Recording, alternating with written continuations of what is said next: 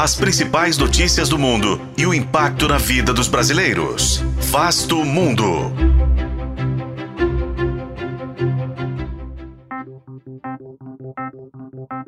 Uma força multinacional de paz das Nações Unidas tentará controlar a violência de gangues no Haiti, que já deixou milhares de mortos no país e implantou o terror nas ruas e o caos na administração pública.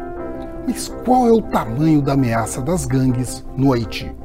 Este é o Vasto Mundo, podcast de relações internacionais do tempo, e juntos vamos saber mais sobre a onda de violência que tomou o Haiti.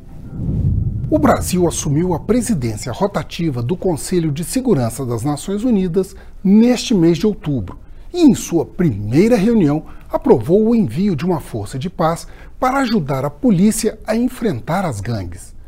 De acordo com a ONU, de janeiro a setembro, 3 mil pessoas foram assassinadas, 1.500 foram sequestradas e pelo menos 200 mil haitianos tiveram que deixar as suas casas sob a ameaça do crime. Antes mesmo do assassinato do presidente Jovenel Moïse, em julho de 2021, as gangues já ameaçavam o poder.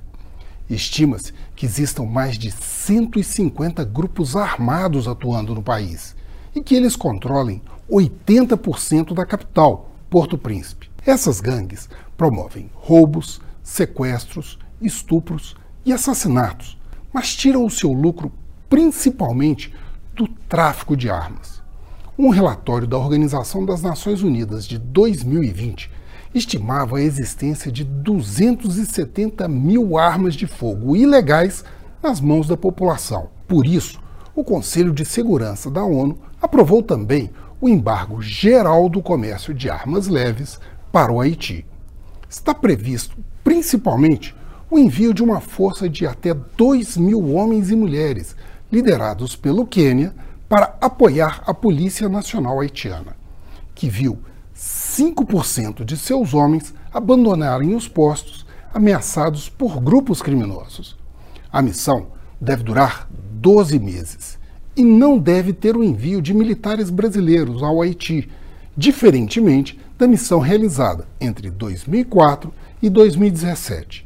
Mas não está descartado o suporte técnico e de treinamento por forças brasileiras. O objetivo das Nações Unidas é reestruturar a polícia local e normalizar o funcionamento das instituições do país, que não realiza eleições presidenciais desde 2016. Eu sou Frederico Duboc e este foi Vasto Mundo. Acompanhe este e outros episódios no YouTube, nas plataformas de streaming e na programação da FM O Tempo.